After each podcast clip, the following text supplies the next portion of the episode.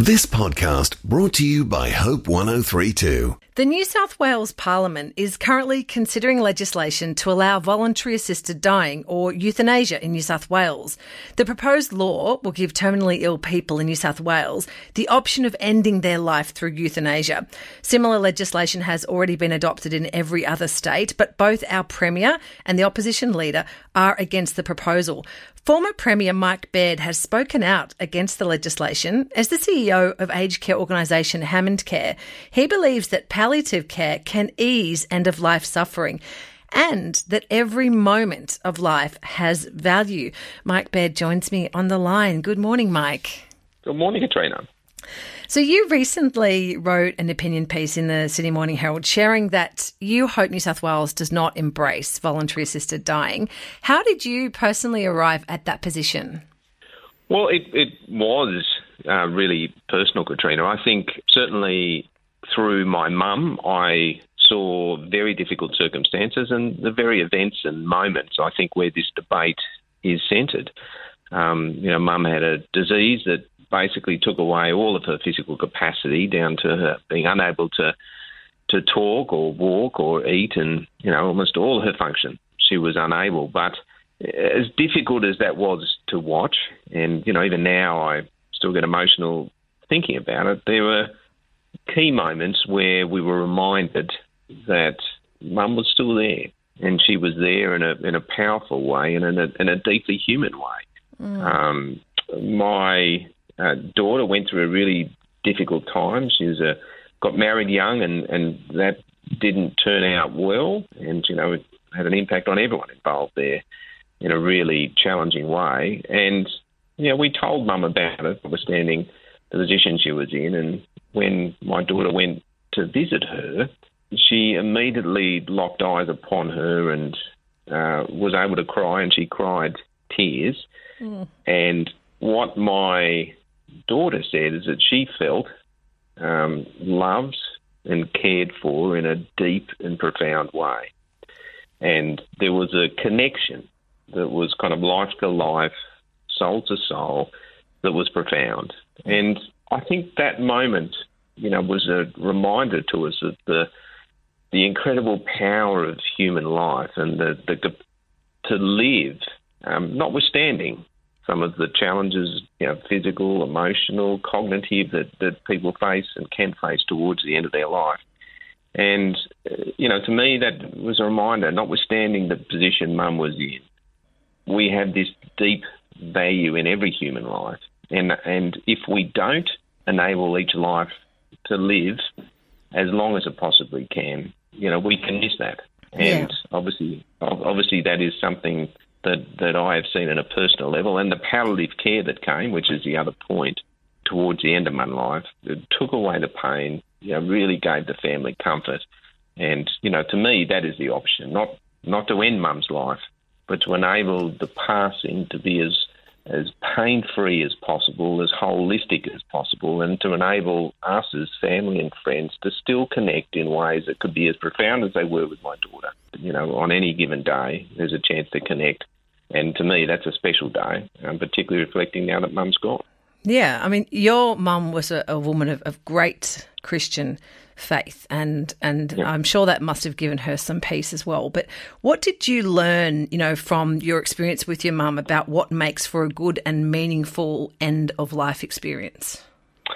Yeah, well, obviously the faith's important, you know, for for us um, in context of knowing where mum was going and you know, she lived a life in a way that cared for others and was powerful.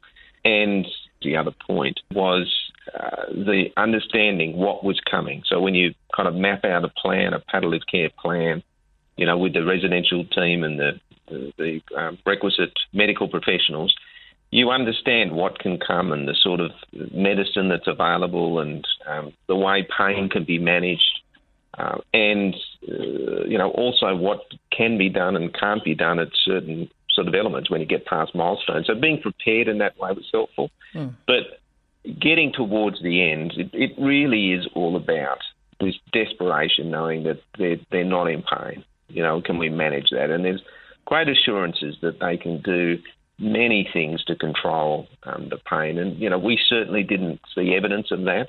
Um, but what was perfect and beautiful to us um, was the, the chance in the last days just to be with her and to share. And my daughter shared her story with her and how much that meant. Many other family members shared everything that she meant to us. Um, and we had, uh, both personally and collectively, um, a number of moments that we'll never ever forget. And having that sort of managed through the, the holistic palliative care really, really helped. And, you know, the last night, my sister and brother and I, you know, slept in mum's room and about uh, 4 a.m., um, you know, we were there for, for her last breath, and we'll never forget that. It was a peaceful transition. We know where she's going. We saw her sort of pass, and uh, we were able to reflect for many hours afterwards on her and you know the moments that we'd had, and it was deep and personal and powerful. And I think you know for any family in this debate, that's what you want. You want the memories, you want the connections, the chance to reflect, the chance to tell how much you love someone. Um, and in, in Hammond Care, we have the opportunity, even dreams projects, when you're down for the last week, you know, months or weeks or even days, there's opportunities to do things together you know, last dreams. We call it the Dreams Project. So, you know, you want to do that last trip to the Blue Mountains, which is very special. Can we organise that?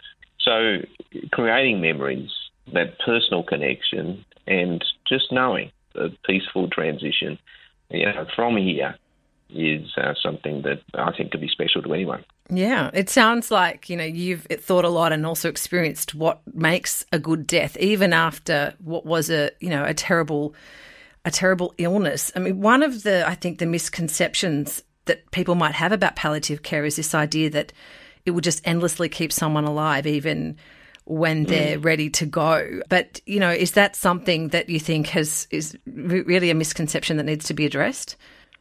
Yeah, there's there's there's you know palliative care. It doesn't promote you know futile treatments. It's really about exceptional holistic care that just eases you know, so it doesn't um, influence the timing, but it just uplifts that last experience. And and mm. I think we saw that, um, you know, with Mum, where she was in a, a peaceful state. You know, it was it was managed and peaceful, and we were able to sort of reflect as I've discussed. Mm. And mm. at Hammond Care, there's a um, palliative care doctor, Dr. Rod MacLeod, who's an incredible practitioner, and he thinks he's seen more than 30,000 palliative care patients, and he, he has not one example in those 30,000 where he thinks that voluntary assisted dying would be the solution. He thinks that good palliative care was able to help each and every one of them. And I think that's part of the debate. People talk about choice, but they don't understand that, that actually um, the quality and depth of palliative care that's available, the pain that can be taken away. And I think that's the other part we want to put in the debate. Understand that. You know, you, you talk about choice, but do you really understand the opportunities? Do you understand, you know, how good it can be? And indeed, you know, what's amazing at um, Hammond Care, more than a third of our um, patients that come into our palliative care hospitals actually end up, you know, not there. It's expected they're there for their last sort of weeks or days, but more than a third actually go home. So, so they're, they have many more experiences, whether it be kind of weeks or months, more than, than anticipated. And, you know, that time would be missed. And as we reflect on the last couple of weeks of mums, they were some of the most special days of our time together. So that's why I think um, talking about palliative care, promoting it, and understanding it is, is a really important part of this. Mm. Okay, well, just finally, I think uh, many people of faith will feel uncomfortable and concerned with about euthanasia, about this legislation, and what it means about the valuing of all life. Do you have any thoughts for Christians about how to engage with this issue? Oh, look, I mean, what I wanted to do was it from a personal level. Mm. And I, I, think the more personal we can make it, the more impact it can have. And I, I, certainly, you know, cannot imagine, you know, a world where we don't value every life until the last breath. Now, obviously, my faith is a, is a key part of that. But personal experience will tell, whether it be my story or anyone else's story, um, the power and the importance, you know, of the last days, end times, and the impact that can have. not just on an individual moment or person, but family and broader community. I, I think we have to be respectful, and there are people who are in very difficult circumstances and you know desperate for it to end. We have to accept that and understand that and understand different views, but unashamedly say we believe that every life matters, and we will do anything we can um, with the help of the appropriate medical expertise and multidisciplinary palliative care teams have so much to offer and so much expertise that they can take away those years.